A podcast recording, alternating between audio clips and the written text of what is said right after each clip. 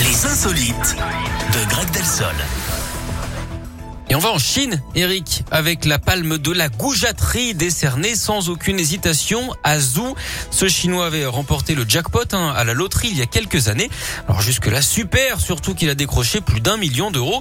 Bravo à lui, sauf que ce brave homme a décidé de cacher le magot à sa femme.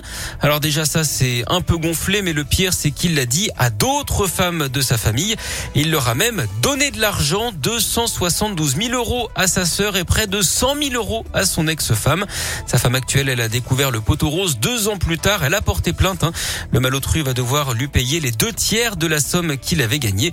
Cette histoire est tellement folle qu'elle pourrait devenir un film avec dans le rôle principal un ancien footballeur devenu l'acteur préféré des Chinois.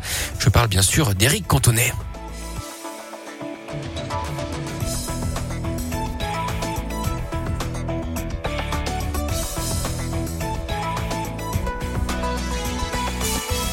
Ah, Greg Oui J'avais pas allumé mon micro, dites-le moi quand mon micro n'est pas allumé.